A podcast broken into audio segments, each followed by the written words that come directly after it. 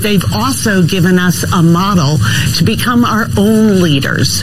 And let me tell you what it means to, to me coming in as a different generation. I remember my middle child waking up with nightmares over concern around climate change. Democrats were shuddering privately just right. a few days ago about how big the margin was going to be. Republicans were predicting a red wave, but they may end up with the same slim majority Democrats have had for the last two years. We are going to take the House back. But we've got so much more to do, and I have only begun to fight. You and I have a rendezvous with destiny. We'll Welcome to the Ruthless Variety Program. That was the House Democratic Whip, Katherine Clark. Uh, if you're like me, you have no clue who this woman is or where she's from but she strikes me as an, a particularly shitty parent. Yeah. I mean, that's pretty insane. I mean, that's pretty insane. I mean, it, the comment itself is just absolutely amazing. It, it, you know, it goes to show that despite campaign rhetoric and everything, you know, everything can get overheated, but this is actually what they act, they believe. Right. Yeah. I actually said it on Twitter. Like, if somebody told me this, like we were talking about our kids and stuff and it's I would call child protective services on you I would snitch in a second well I, I love it's bringing back that meme because for years it was a joke on Twitter of people would try that tweet of like my four-year-old child just walked up to me and right. said that like yeah, President right. it was Trump's a bit fascist. You know, it was like a joke. Everyone would laugh at that. Like the whole Ruth Conda Forever meme yeah. came from some lady being like, "My daughter just heard Ruth, Ruth Bader, Bader Ginsburg yeah. died. She's four years old and said Ruth Conda forever. And everyone like is like, what the hell is wrong with you people? Yeah, it's pretty clear it's input output. I mean, if you were showing your kids Aliens one, two, and three, you better believe they're going to be coming to you with nightmares about aliens. Oh mm. man, unbelievable. Well, first of all, Smug, welcome back to the program. Good to be back. Thank God. Are you healed? I am. So, uh, you know, we were discussing this before uh, we started recording I have a, a, radically different approach to when I get sick than Duncan, which is I stay home so I don't infect other people. wow. Right under the bus, dude. Gets everyone sick, and he's like, "Where were you?" And you think he he procured a particularly deadly variant? It was an out of control strain. It, yeah. it, it knocked me down. I survived, thank God. And it's because you know I had so many well wishes. Thank you so much to our listeners, folks on Twitter. I made it. A guy acts like he was, you know, in the trenches on the Maginot Line. guy had a mild cold for a week. It was rough. It was brutal. he, but he he puts blame squarely on you, Dunks. Uh. I mean, look, I think that's fair. He owns it. I I, yeah. I think that's fair, that's and fair. I admitted that on the on the last show. But like, look, we had a show in Las Vegas. Was I not going to show up? Sure. You sure. know? I mean, it is like a superpower to be like, I can have any plague and I don't get really sick, but I can spread it. I mean, that's got that's a superpower. Well, spread it. Well, some of us like to show up for work, Smug. oh. oh, shots fired. Shots fired. Well, welcome to a full complement of the variety program here. We got a lot of fun stuff for you. Smug, you did a different and interesting interview today. I did, and and this is one that uh, we've tried to get, and we finally landed it. All all the stars aligned, everyone's schedule aligned. We have Mike Solana on the show. Uh, lots of our listeners, lots of folks who follow us on Twitter, uh, definitely know Mike Solana, and he's been conversing a lot with Elon lately uh, on Twitter. Well, and, give us a little bit of his background so we know who this guy. So everybody know. I mean, I know who he is. Sure. But. So uh, he, he's a great friend. He's one of the most interesting people I know, and I've said this. I, am pretty sure I've said this a couple times on Twitter. He's my favorite living author. I mean, he's mm. an incredible writer. Uh, brings a lot of perspective to kind of like the crossroads between politics and culture. Uh, from, from without like a partisan lens. It's just like honest observations and a lot of it lately is rightfully calling out the hypocrisy and insanity on the left. Um, great writer. He's going to be on the show today. Yeah, well, he's got a tech background too, right? I he mean, does. Uh, he's at Founders Fund. Uh, most of our listeners probably know that because the association was founded by Peter Thiel. Uh, he's worked closely with Peter for a number of years. Uh, this guy really does it all. He started his own company, Pirate Wires, a media company. Um, he also is the host of Hereticon. Hopefully, it's an annual consortium of, of, of people who are kind of fighting against groupthink. It's it's very interesting. Uh, he, he does a number of things. He does them well, and I think our listeners are going to really enjoy him. Well, good. So we're outside of the box a little bit on the interview today, and we love to hear it. He's obviously a great guy. Uh, we've welcomed welcomed Smug back, so we'll get you know a little different perspective here as we we get back into things. But you know, look, I think that the one thing uh, that we have to make again, we're sponsored by Masterworks, Yes. right? Uh, we'll get into their sponsorship a little later in the program. But first, let's get into the Twitter files, Yep, that's that's probably the biggest thing going. isn't it? It's really something. I think it is. I uh, so i- if you miss this, you're forgiven. It's the holiday season. But part of what those of us who believe that the acquisition of Twitter by Elon Musk and co was good for was unmasking a bunch of the behind the scenes efforts by the left to try to silence the right. Right? Chief amongst them was the Hunter Biden episode with the laptop and how they banned uh, the New York Post after printing an article about the existence of this laptop. It was one of the more egregious episodes of leftist uh, banning of free speech in modern memory. Correct? I mean, it's it's stunning. It's horrific what they accomplished. Where essentially the entire media, uh, with Twitter leading the charge uh, behind this because of, of, of folks that were there, like you know uh, Vijaya, uh, who who Musk fired on day one. They essentially didn't let information out that they felt would hurt Joe Biden ahead of an election. It's incredible when you think about it. They had uh, uh, numerous, what was it, former like Intel people sign a letter being like, "This is Russian disinformation," All the hallmarks. which we yeah, Yeah. which we now know is an absolute lie. Uh, the New York Post, uh, a paper started by Alexander Hamilton, was banned for publishing this material. If you t- if you tweeted out a link to the article, you got locked out of your account. It's incredible. And it was essentially, uh, you see the nexus between the left and corporations and big tech at work in, in an appre- unprecedented way, where they are basically doing everything they can to kind of tip the scale, right? Where they are keeping information from the public, they're punishing people for publishing factual information, which is horrific.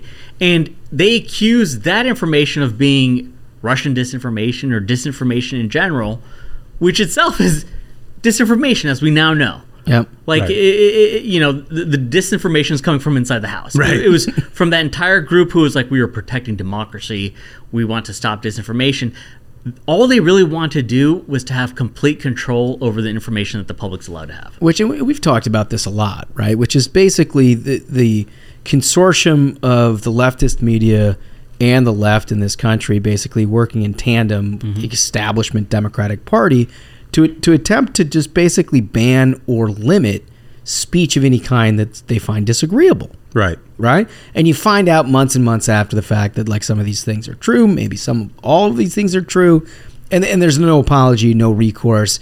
But we've never had a look under the hood, mm-hmm. right? It's all been honest mistakes, Yep. Right? Yep. I mean, it's, oh, jeez, you know, I mean, And they want you to feel lucky that you got that. yeah. oh, we- you got a G shucks. That's it. That's all you're getting out of us, folks. Nobody's giving back Pulitzers. Yeah. You know, nobody's talking about how they made egregious mistakes in public information flow to the American people. It's all just sort of under the hood and, and we move on. Well, I think one of the reasons why I've called Elon Musk's acquisition of Twitter one of the most patriotic things I've seen a billionaire do in my lifetime mm-hmm. Is because it does open the hood. Now, granted, he's doing this in a little bit different way than many. I mean, usually if you have this level, this size, and this magnitude of expose, we're talking like 60 minutes, mm-hmm. right? We're talking about a big deal, but it but it implicates a lot of the people that we're talking about here in the mainstream media. Yeah, no, that's right. And you know, to be honest with you, I was sort of surprised with how successfully it spread, given the fact that they released all of it at one time at the end of the day on a Friday, and you know, On usually- Twitter. Yeah, on Twitter. Yeah, so usually, usually you'd you wouldn't release it all in one spot. You would spread it out. You'd start. You wouldn't start. You know, at the end of the day. On a Friday, maybe they thought that that's when journos were not paying attention anymore, so they'd get a bum rush on them or something. I don't know their strategy, but it's a little little unconventional. but it spread. Uh, maybe not as much as it could have, but it, it did spread because the information was explosive. Yeah. It was, it, it, but it's important to recap it because I don't think there's been any explosive retweets, right? I mean, I feel like right, it's a, right. it's basically all of us saying, "See, we told you," Mm-hmm. and and none of the mainstream apparatus or any of your general consumers of information that are like, "Wow, this is a real game changing event." Right. But it is a game changing event, and so I think let's start with the New York Post coverage. I think that's only apropos given Yeah. that they were the victims of this situation. You'll notice before I get into it that Elon, at the end of the day on Friday, was basically like, "We're going to post a lot of information that you've heard for the first time here," and sort of ramped it up. And then Matt Taibbi um, basically tweeted out a big thread about all the information that they had had garnered from this. But this is the New York Post. Twitter, quote unquote, just freelanced its baseless decision to censor the post bombshell Hunter Biden laptop scoop in the run up to the 2020 election, with top level workers at the social media giant agreeing to a controversial decision that was, quote unquote, effed up. Uh, damning insider communications release by CEO Elon Musk reveal Friday. Okay, so that's the backdrop. The chaos and the confusion behind closed doors at Twitter in the immediate aftermath of the October 2020 Hunter Biden expose show that a small group of top level execs decided to label the post story as, quote, hacked material, unquote, without any evidence behind the back of then CEO and founder Jack Dorsey. Fascinating. And, Yeah. and David Sacks, friend of the program, made a great point on Twitter where he was like, "This is the importance of like empowering founders at companies because the second you let go of the reins, especially now, especially at, at these large tech companies, you're gonna have leftists fill that void." Fill that vacuum of power, and that's what we saw happen. Yeah, I mean, but part of that's Jack Dorsey's fault. He, Yeah. He's probably meditating in a hot sauna in Thailand Yeah. somewhere. You know, like that guy he just didn't have his hands on the wheel. Yeah, and this is a huge deal, huge Right. decision to absolutely completely pull from thin air that this is hacked material. Yeah, it's at the end of an election cycle. Remember, this is in October of 2020 when just about any information has an influence of, of voters at the time, right? If you flash back four years prior to that, we were talking about James Comey and the FBI and a potential reopening of an investigation against Hillary Clinton, which Democrats, I mean, to this day, many say were responsible for losing the election, right? So it's the same backdrop that we're talking about where these decisions were made. Musk tweeted a link of an account of independent journalist Matt Taibbi shortly after 6 p.m., who shed light on Twitter's shady censorship decisions by posting what appeared to be redacted emails between Twitter employees. The decision to censor the post story was made, quote, at the highest levels of the company, unquote, according to Taibbi, uh, but without Dorsey's involvement fascinating again, right? Fascinating. So, but but but like just backing off this for a minute. If you recall, the story itself was about the existence of a laptop, about the existence of a laptop that contained information, met much of which was incredibly terrible for Hunter Biden because Right. it included like you know his relationship with hookers and everything else, but it also included business dealings that he had with Chinese, with And- Ukrainians, right? And that's so telling for me is that information from the laptop showed very directly uh, a connection of Hunter Biden being like, oh, well, you know who my father is, right? Like, uh, wire the money here and let's set up an office and let's get a set of keys for my dad there too. So, all that kind of sketchy influence peddling business was on the laptop, but you see the focus from journalists who are trying to be like, oh, it's a nothing burger. It's- It's just Hunter with guns and cocaine and hookers. But they didn't even do that. They just said it was Russian dif- disinformation. And I think to level set for a minute, the reason why Democrats at the time were so sensitive to, to that is that remember the the Ho- Access Hollywood video came out, mm-hmm. and then the next day or maybe within the day, Explosion. there was all kinds of emails from WikiLeaks from the Hillary Clinton campaign that sort of overshadowed all, all that, or should have overshadowed all of that because it was it was clearly at that point was hacked information, but it was hacked information that implicated Hillary Clinton in a whole bunch of shady dealings Right. and her staff in a whole bunch of shady dealings that they didn't want to deal with in the last month of an election, right? So clearly the Democratic establishment and the, the left writ large and their allies and the establishment media thought, okay, we're running against Trump again. It's in October of 2020. We got to be on the lookout for these kind of things, right? And that's the thing, and uh, that's so damning is it was a choice made by them to lie. It was a choice, classifying this as hack material when the New York Post very clearly showed the provenance of it of like Hunter left this laptop at a repair place. Yeah. he he was high as a kite, forgot he even dropped it off or God knows what. But the direct provenance, like the guy literally had the receipts. The the repair shop owner literally had the receipts. This is Hunter Biden's laptop. This is not hacked information. But but but even if they even if they didn't and they doubted it and they thought it was too gray, you know, was we don't know we don't know enough. Why is it your decision? Like mm. it's it should be the decision of the other people in the media to fact check the New York Post story, to put out their own story. And if they want to have comment in there from somebody saying we think this is Russian disinformation, that's how things are supposed to work Well, in and a that's- democracy. well, and And that's that's, the the danger. debate. Why is Twitter deciding what the debate should be? But then, and then, I mean, I think uh, just to back up a second, I think one of the most interesting things is that the media at writ large's decision was not to downplay it; it was to discredit it. Right. And what did they use at the top of their stories? The non-post outlets. What did they use at the top of their stories? Twitter has taken this offline. Yeah. Just to provide uh, readers with the thought that maybe there's maybe this isn't accurate. Yep. Right.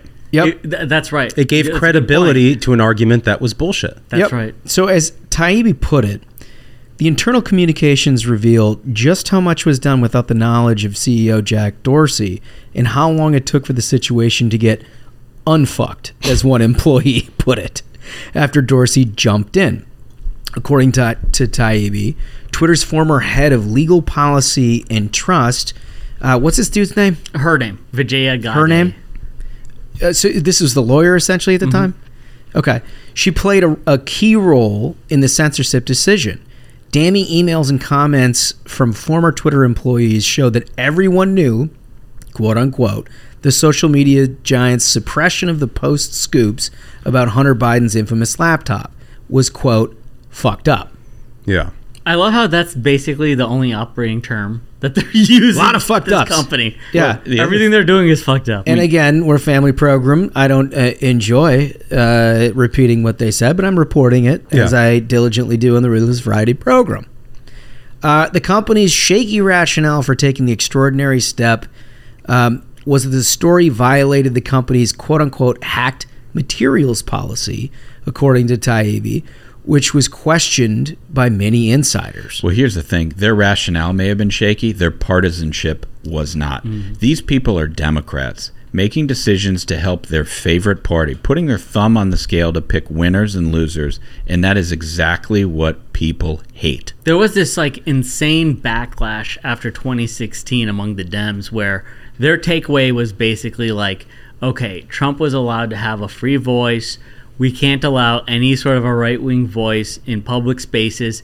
We need to have a total and absolute monopoly on what the public can see or Yeah, libs are not funny on Twitter. How do we put our thumb on the scale so that people do not see the humor or anything entertaining out of Republicans because that is the only way that we can defeat them? Well, one of the most fascinating things I, I read in in this whole uh, dump was some of the internal communications with Ro Khanna. Do you know Yeah. the, the congressman from California? Yeah, who was concerned? yeah, progressive Democrat.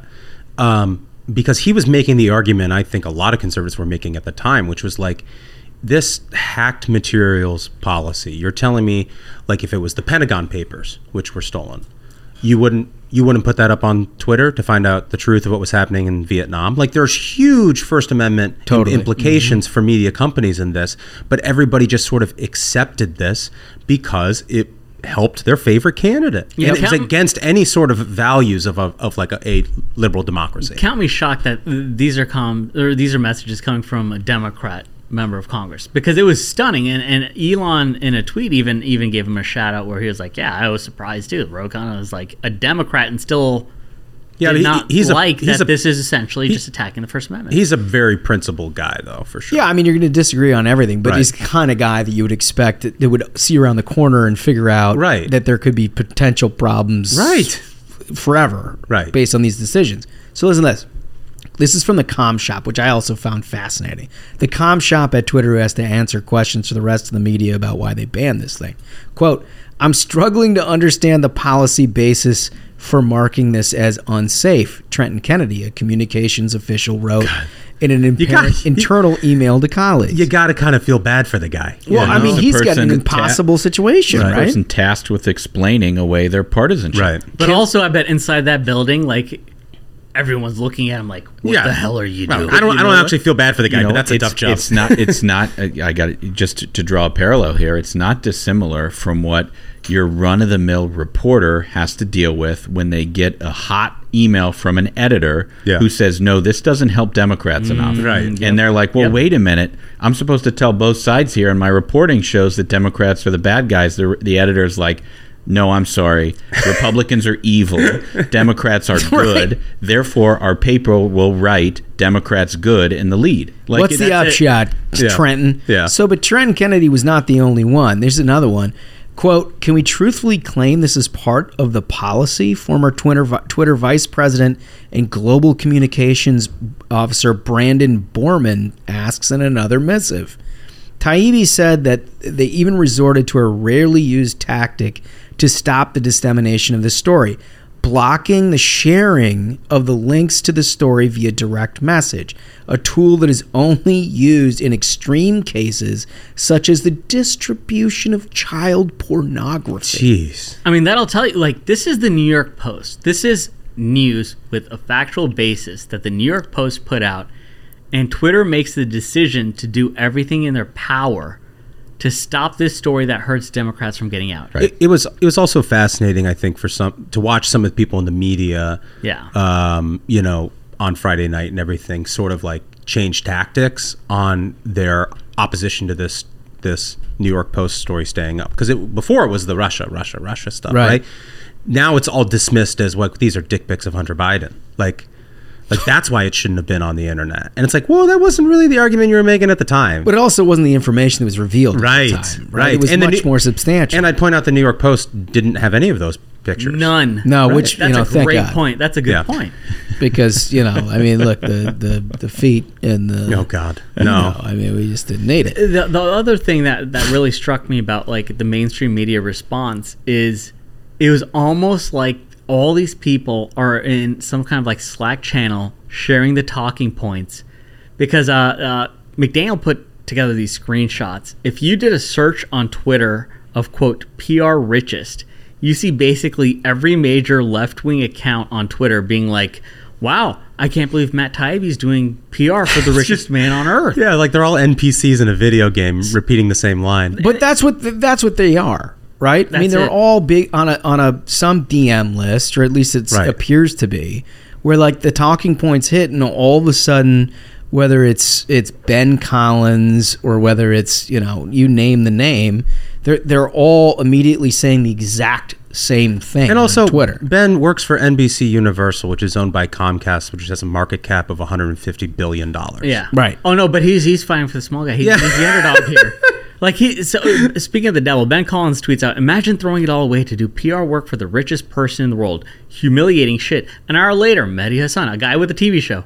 Imagine volunteering to do online PR for the world's richest man on a Friday night in service of naked. Like it's incredible how these people, because I think this has been a radical transformation. And they were all attacking the messenger, by the way. There, That's it was. Matt Taibbi, who um, had an incredible career as a mainstream journalist, became an independent journalist. All of a sudden, I, I don't even want to say he was red pilled. I think he just basically saw the corruption of his Right, own not- industry. He wasn't allowed to say what he saw. And that's the entire purpose of journalism. You may Right. you, you may remember him from the 2008 financial crisis when he wrote that story Yes. on Goldman Sachs, and I think Vampire Squid. Yeah, the famous line was that Goldman Sachs was a vampire squid on the face of humanity, jutting its blood funnel in anything it smelled like money. Yeah, it's Something like that. It's just Right. fantastic writing. Inspired, right? But, but that's the thing is like that Hemingway that was has. just in 08. It's not that long ago. And so quickly you've seen a realignment of the left of being like, okay, the Occupy Wall Street kind of party to now being like,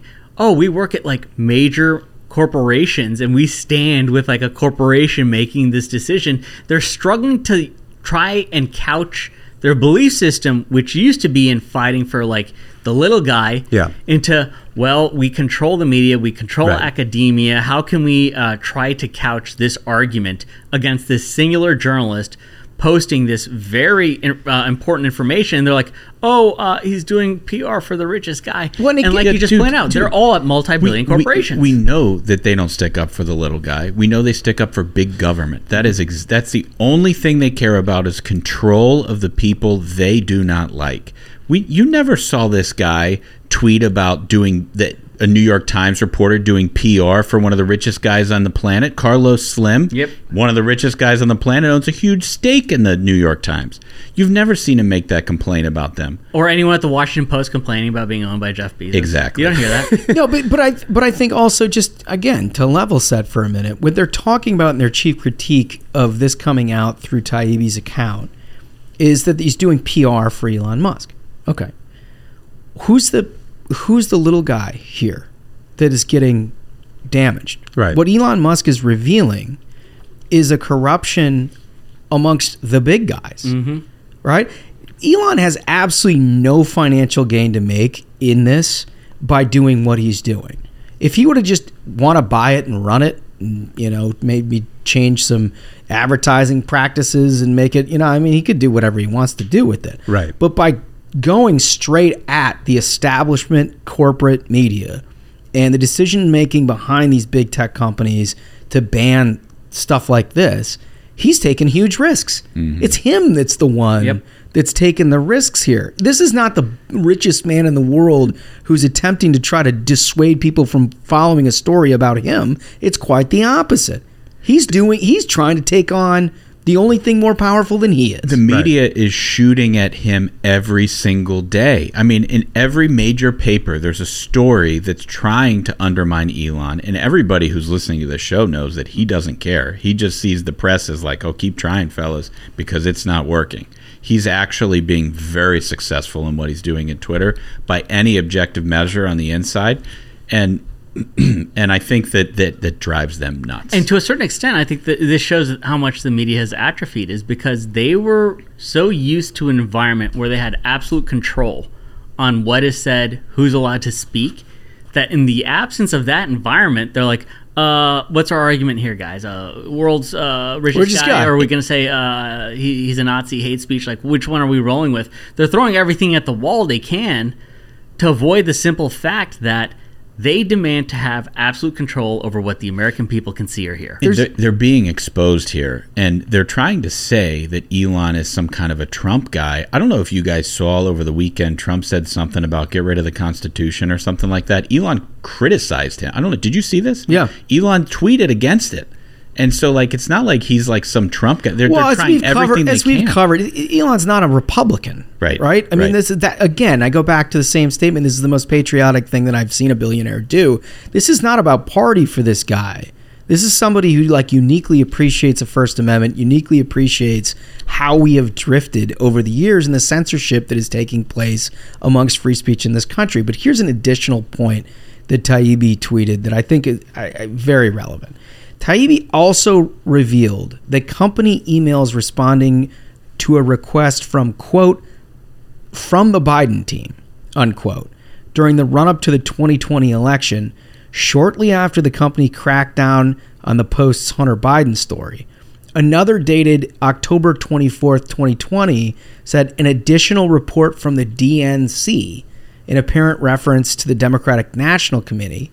One dated October 24th, 2020 said more to review from the Biden team, along with a list of tweets and responses that someone wrote back handled these. So No. what what it appears, and you tell me, Smug, because you you saw the list of of tweets that they were talking about here.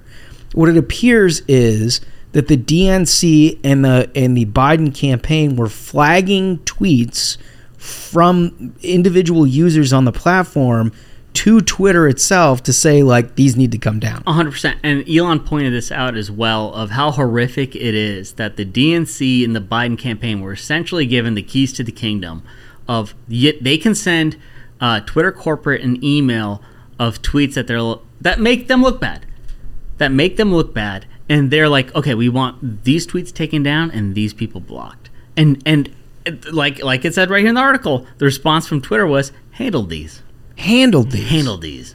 I mean, that part is wild to me, guys. I Right. mean, am I overreacting to that? No, and it I- just seems crazy to me that there's an interaction between the DNC, the Biden campaign, and Twitter about individual posts that you- are happening. If you go back and you listen to our appearance on Megyn Kelly last week, we we talked about this, right? Like Yeah. We talked about how there is a hand in glove relationship with the DNC and some of these tech platforms to suppress content, and that.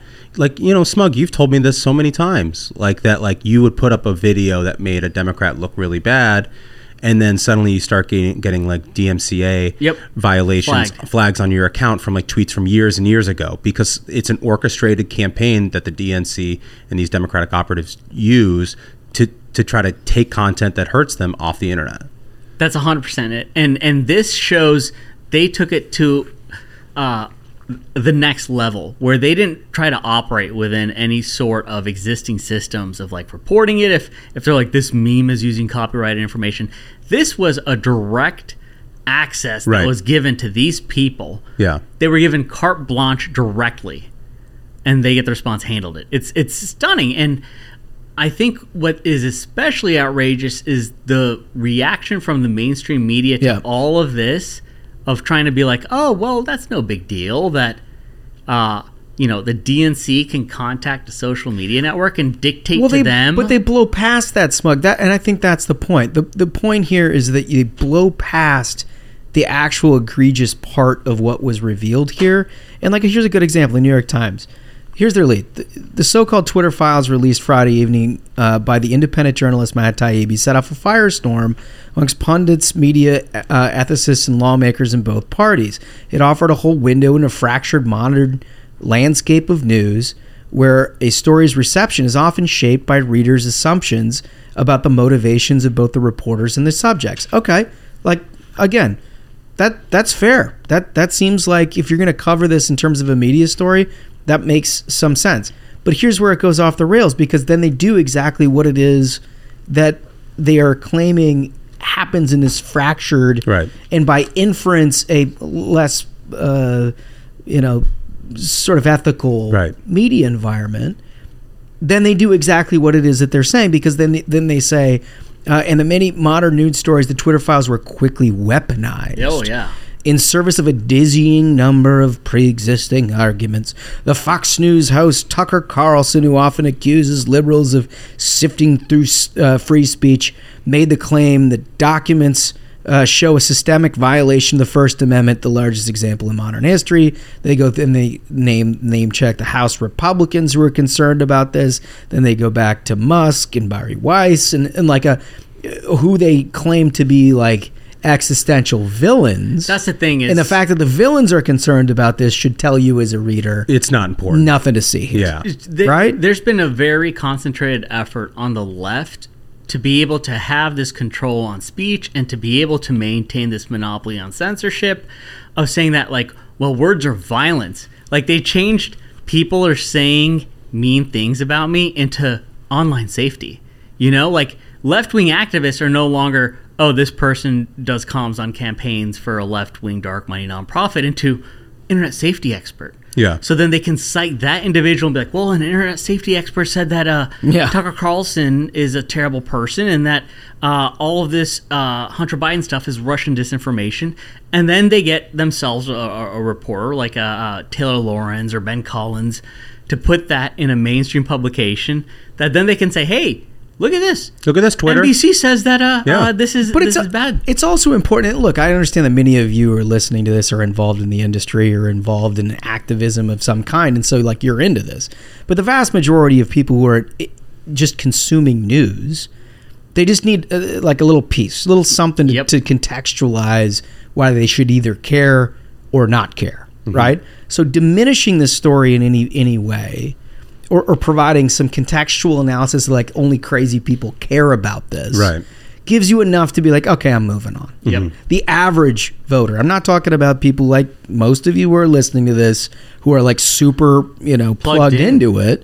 I'm talking about the average person. They're like, look, I'm not going to read a 35 tweet string. I'm not going to go do my own homework on this. I expect like the New York Times to Yeah. give it a write up. But instead, instead of writing a story ab- about what was released, they wrote a story about the reaction that Republicans had to the release. Exactly. It's the pounce and seize Yes. narrative. Yep. Right? It's the pounce and seize narrative. And if your pouncers and your seizers are the people that you think lack some credibility in some ways, which they strategically cherry pick out to Right. make sure that they do, then nothing to see here. Right. This is great. So this is a screenshot that McDaniel found from CNN's uh, Twitter account. This is a quote. It says, "To me, this is just classic textbook Soviet Russian tradecraft tradecraft at work." Former director of national intelligence James Clapper says, as authorities are investigating if recently published emails are tied to a Russian disinformation effort targeting Biden. And here's the thing: is there's zero accountability. James Clapper right now should be treated like an individual who who lied intentionally to try to affect the outcome of an Well, election. he tampered with an election. That's what he did. He tampered with an election, as did all of the intel agents and affiliated people who were on that letter that Politico dutifully wrote up, mm-hmm. Right. saying it had all the hallmarks of Russian disinformation. There's no accountability. What those people did, and, and, and listen, we went through four years of talking about efforts to undermine an election. Of effort, remember we, we, we were talking about whether 150 grand of Russian Facebook ads had a material impact on whether or not Donald Trump was a legitimately elected president. Right. Right? Here you have dozens of United States of America former intel officials on a letter without any substantiation whatsoever claiming that you shouldn't look at it because what it is is Soviet Russian tradecraft. But the re- responsibility does not stop with Clapper and everybody who signed that letter. The responsibility extends to CNN. This was a CNN it. tweet. That's right. CNN. We you want to talk about doing PR for a powerful individual? Mm-hmm. CNN is doing PR for the Biden campaign with this tweet. It is one hundred percent that nothing. It, the Biden campaign press secretary could have tweeted the exact same thing. And CNN, in their own voice, is making it sound like this is a legitimate take on this story. It's a discredited story. But I, I, so I've watched this from the inside, and I did it at CNN in 2016 when I was in green rooms with these people.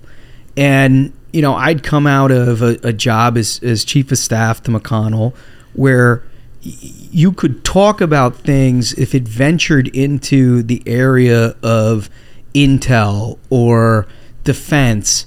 It was almost like a talking point by omission and i never liked to do that. I always thought that was ridiculous but you could you Right. could convey to the viewer and More- listener more serious that there was something you didn't understand about what i'm saying and i can't get into it because it's classified. You don't even need to say it. You can just do it.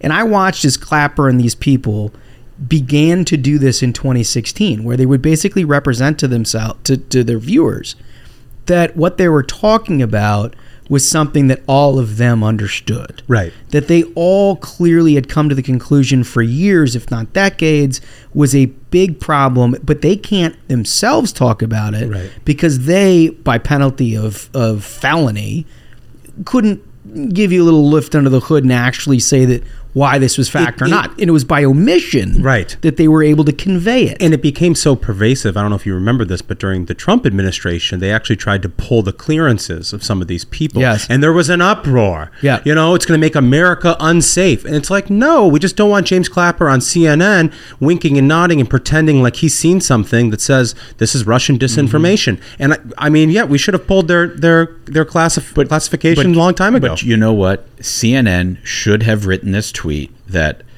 James Clapper and a handful of other officials claim that Hunter Biden did not write these emails. The Russians did.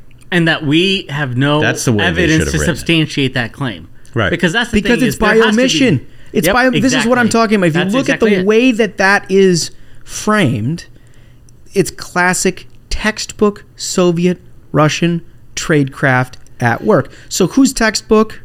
Whose textbook are we talking about? Why is it classic? Can't tell you. Can't tell you. Can't tell you that. That's the stuff that's reserved for us who have classified clearances. We're just telling you because we're the ones you should trust here. Brennan, Clapper, the rest of these lying fuckers. In an effort to Yeah. help the Biden campaign, a group of retired officials claim that the Russians are behind Right. Hunter Biden's laptop. which is which is what it is if you're actually practicing the truth. Right. The problem is in that era in particular, if you ever had or currently possessed any kind of classified clearances, you were able to get away with that. Yeah. And that is how the Russiagate thing persisted for four years. Mm-hmm. It's why you got to the end of the Mueller report and we're like, really? That's it? Like this what about all the what about It's- all the Adam Schiff smoking gun nonsense? Right. It- what I, it was all there. They all told us they're smoking guns, but we just can't tell you. It'll be in the report. Right. It wasn't in the report. It's, it has done unbelievable damage to the credibility of the intelligence community in Yep. this country. Mm-hmm. And there's and that's the other thing is there's zero accountability. Like James Clapper was not asked by any news agency on Friday his thoughts. When he put this information out, he's not being held to account for it. CNN is not being held to account for this. the reaction from journalists was absolutely shameful. Yeah, where are those disinformation reporters like Ben Collins who spent their whole night attacking Elon Musk? I thought their beat is disinformation. There was well, no self reflection among these people. There was none of that. Yeah. But they But- were all shown to be liars and they were wrong. And there's no self reflection. There's no apology. There's no admission. They instantly go right back to being like, oh, well, you know, what are you going to do? Elon Musk is rich. But if, if, if you take a step back and you look at this whole thing, why is it that there's any reporter attacking someone for providing contextualized information about Right. a very significant decision that was made It's stunning. at a significant point in time? Which you should just react to you it. should just react to that. And of anyone right? for journalists whose whole job is supposed to be the pursuit of truth to be attacking, wait a minute, why is this guy releasing information? It's insanity. But Why- it's not but about why- truth, but- it's about ideology. Because There the only go. thing we know is that what the Biden campaign and these intelligence officials and everybody said at the time was wrong. We that's the only thing we know. right. Everything else is new information. If you're a news guy, that's pretty exciting. At least it should be, it's interesting. right? But it's not for these guys. And now you get a greater glimpse again back to why this is the absolute most patriotic thing anybody has done in a long time because you're getting a glimpse into how information flow has worked in this country for a long period of time. Right. I mean, it's this is serious shit. Right. It is. It has grave consequences. It also means that the rest of us need to be invested in this, whether you're on Twitter, you give a shit about it or not. Because what happens here, what Elon unmasks or doesn't unmask, and how it is treated in the outside world, will have grave consequences in how information is actually funneled to Americans for generations, if not forever. That's it. That's it right there. It really will. Um, all right, so let's wrap that. Pe- Masty Works. Let's do it. Listen, Masterworks has been a good partner for a long time. Uh, we like them a lot, and they're doing some really interesting stuff. We got into this, you know, during the course of the beginning of a recession, and we're looking for sort of interesting new ways to invest money to the extent that you have some. But but it turns out now they have more than four five hundred and eighty thousand users. Wow. And and and over six hundred and fifty million dollars invested.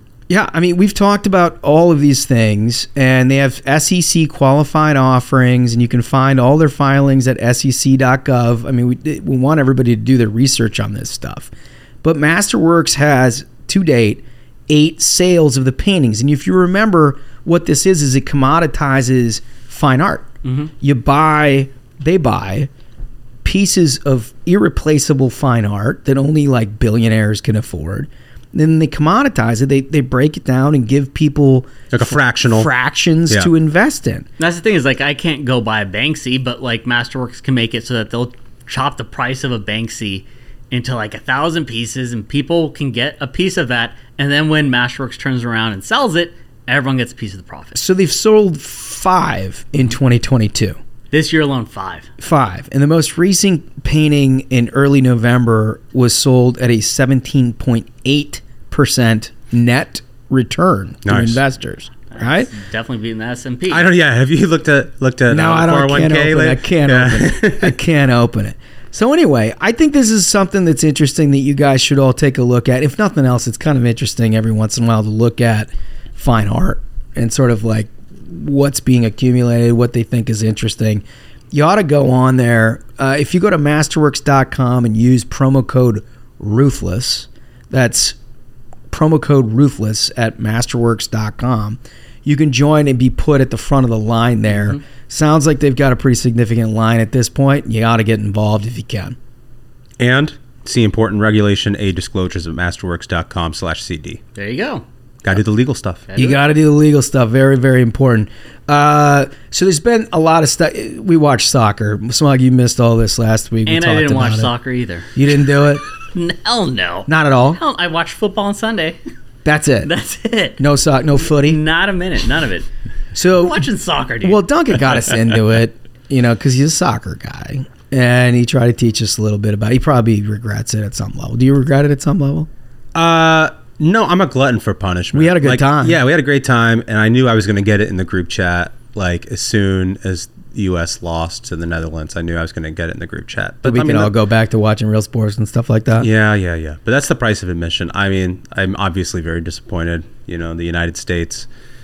The United States just didn't play well, you know, and I felt like eh, to let a goal in in like the tenth minute because you weren't racing back to mark at the top of the box is like I don't know how does that happen in the Greek World Cup. to me, pal. You're speaking Greek, but I get it. I understand. and You're disappointed. I was disappointed. I had a great time watching it though. well, I'll tell you one of the one of the best times I've had in a long time was sit at the bar watching Iran Yeah. in the United States, and then like that was good news. That was good news. And you well, you could have like sort of thinly veiled critiques at Iran and everything else, which you know, I mean, yeah, what's not to love about that? Uh, it allowed you to do some Soleimani posting, Yeah, which was good. I really and they'll never take that away from us. yeah, so so that that we have, but there has been a little bit of controversy because, of course, this whole thing is held in Qatar. Yes, Qatar or Qatar? Qatar. Well, I mean, like Do we call it Qatar or Qatar? I don't know. What do you I'm, ro- think? I'm rolling the dice. I say Qatar. You go get Qatar. Qatar. I feel like that's the classic way. Then then it's sort of like everyone had to make the switch to Cutter a couple of years ago. I Yeah. think. Well, they're socially pretty conservative there, right? yes. Uh, and they've got like the sort of Islamic rules about whatever. Mm-hmm. so, do they allow people to drink beer or not? No. Oh my god! Not like the regular fans. I think if you were in a box, you could. Imagine that, dude. All these soccer hooligans being sober. That's got to be rough. It's got to be real rough, right? It probably made the you know stadium more safe though. I don't know if you've seen seen some of these soccer hool- hooligans in like England. That's but they that- get that's- wild. To me, that's the, the only upside of soccer is like in Europe. Basically, they just get drunk and fight each other. Well, Yeah. they don't in England. You can't drink in the stands. Did you guys know this? No. Really? You, you cannot drink in the stands. You have to go during the halftime. You go underneath the bleachers and then you grab a Carlsberg, which I think the slogan is probably the best beer in the world. It's, some, it's kind of it's a very funny slogan, but you go under. Uh, you, you stand in line, you get a beer, you have to throw it away before you go back to your Are seat. you serious? No I way. think they've learned from experience Yeah, you get too that a much drunk, fighting. a drunk soccer fan is a fighting soccer fan. Too, well, too also, much I mean, that's just tyranny. Like, thank God George Washington kicked these people out of here. yeah. Well, I can understand now not just the how the uh, sort of conservative cultural customs with the lack of alcohol would hurt porn stars. Uh, which is apparently Oh, what the Daily Da- Star, what the Daily Star has talked about here. Adult star Astrid Wett. Jeez, really? With two T's. There are there are families listening to With this. two McDaniel. T's. Uh, is a massive Chelsea and England fan uh, and has been out to Qatar for the World Cup supporting uh, the latter, which uh, uh, while taking in other other games, uh, she's been warned about her outfit choice. Oh my god! Yeah. So apparently, this gal, uh, the top Brit OnlyFans star, Astrid Wett, uh, has been warned to cover up after posting skimpy photos of herself at the World Cup games after the very conservative Muslim country Qatar uh, warned her as such. Um, what do we think about that? This is this is wild. So I think okay. So she's clearly integrating this in the business model because it says that she's been at several key games, right? Uh, trying to be seen in the stands. I agree. Good good work for that country of being like, hey, only one person's getting good PR out of here. You're not you're not turning this into like a business model. This is Qatar. We don't play that shit. Well, it, apparently her attire has has has risen to the attention of the good people of Qatar, and uh, they've asked her to cover up. Dude, this is amazing. So it, it says on Twitter, one said that she has no respect for the culture. Several warned of a possible execution. Jeez. Oh boy, you just want to get out of there. You should probably like value your life over OnlyFans. I think. Yeah, imagine imagine getting executed for clout. That is like, Like we we we we live in the most just degen- degenerate Like, times. holy shit! So I'm looking at the pics. You guys see the pics? Of course not. This is a family program. No, no. Click on the pics. You're gonna want to see this. Uh, she's basically got like a bikini top In the so- game? and some Daisy Dukes on. So it's not like she's wearing nothing. But then it looks like she goes back to her hotel and does a little extra for you, Okay. right? I mean, it's pretty. It's it's very clear. Uh, this is like uh, there was that one gal who at the World Series, I think she flashed the whole like she Oh, yeah. paid to have seats, She was right behind home plate. home plate, and Yeah. I, I think she was an OnlyFans model, and like you know, of course, after that, all the news on Twitter is like someone just flashed the World Series, and she was out there being like, "Hey, here's the link to my website." A big hit for her, I'm It's sure. like, Well, come on, yeah. man, this is about sports. Let me tell you this: if you live in Qatar and you're offended by this, do not go to a Philadelphia Eagles game. I don't think anyone should go to Philadelphia in general. I mean, well, whatever this is, it doesn't look terrible to me. But I can kind of, I mean, look, do you really want to provoke the situation if you're in Qatar? This is this is one hundred percent one of those f around and find out situations. I kind of feels like, like it to we're me. one week away from the story of being like top OnlyFans model from England executed. in Bone sod. Like Bone sod. That's, that's that's coming next. Yeah, no, no. All right. Well, you just keep your head on a swivel if you're over there. Um, but the other piece of this that came out of uh, the news of soccer, and I'd be interested in your thoughts on why this makes sense, Duncan. Okay. So uh, it turns out that U.S. women's soccer team will pocket at least 6.5 million from the men's team reaching the World Cup knockout rounds, more than they receive for winning two successive uh, World Cups. Yeah. Yeah, I mean the men's team's like they're like divorced dads paying alimony now. I mean, You so know? so just for the backstory, and this is according to CNN, as a result of the equal pay agreement forged earlier this year between the United States Soccer Federation and the United States Women's National Team Players Association and the United States National Soccer Team Players Association, the men and women's teams split all World Cup's earnings under the landmark agreement, U.S. Soccer became the first federation in the world to legalize FIFA World Cup prize money awarded to teams for participating in the World Cup. So basically, uh, if I recall this story correctly, the second time that the women won the World Cup, they were uh, upset, shall we say, Yeah. about the fact that they were not receiving the same amount of money men did for a comparable feat. And so at the time, you remember there was a bunch of woke women on that. What was that woman? One woman's The, name the one with involved the in blonde politics. hair, yeah. Megan Rap- Rapinoe. Rapinoe, Yeah. Rapinoe, yeah, yeah, yeah. Uh, they apparently began an agreement with the men's side of things, where no matter what happens, they split it all. Yeah. I mean, I think like this is actually probably a, like long term a good deal for the men's team Wow, really? in that I mean the women's team is better. It's just better like in the world. yeah, but when they than the win, they men's That don't doesn't make matter, anything. dude. Russell Wilson's terrible, and he's making a quarter billion dollars. No, no, but Yeah. but but, uh, but isn't the whole point? Wasn't their point that we could win everything and not get paid anything? I mean, the thing is, is, is uh, What if this is what if it? Uh, granted, it's soccer, so it's a little different, and like Yeah. we as Americans don't really care about it. But like, what if the L.A. Galaxy and the L.A. Lakers came up with the same deal? Does that sound like a fair deal? This is this is all ridiculous. It's like there's a No. reason that a I mean, I guess not. There's a reason the quarterback makes more than the kicker. Some people are better at their job. Some people sell more jerseys. Well, no, it's just Some the people are more right, profitable. right. It's- so it's like if the men's soccer program is bringing in more money, uh, the answer isn't okay. Give us your money. The answer is like we should probably make more money. Like let's figure out a way to make more money. Like the answer is never okay. Well, uh, I demand to be given a share of what you've got. Like it makes zero sense. Like why is every player in the NFL not paid an equal amount?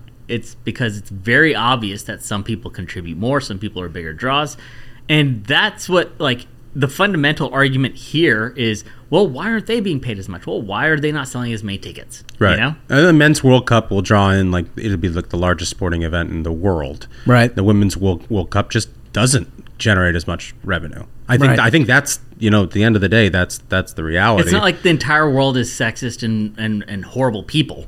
Maybe it's just this like you can never blame everyone else is wrong and I'm right. You know, But I Like, think that this is interesting because we're entering and we're now in a world of like NIL in in the NCAA, right? The name, Yeah. image, and likeness Yeah. piece where sponsors are able to support athletes in college athletics for their name, image, and likeness, and they're able to do ads and be rewarded as such, right? Right. So, no question, if you look at like the top college football quarterbacks, they're basically millionaires yeah. at this point. If you were to take what the U.S. soccer has done, you would say that they, their counterpart on like, you know, the soccer team or the volleyball team or whatever needs to share with the college football player, despite the fact that there's like 75,000 fans in the seats and like 10 million people watching. Mm-hmm. They now need to share revenues because of of a gender equity situation. Does that seem right?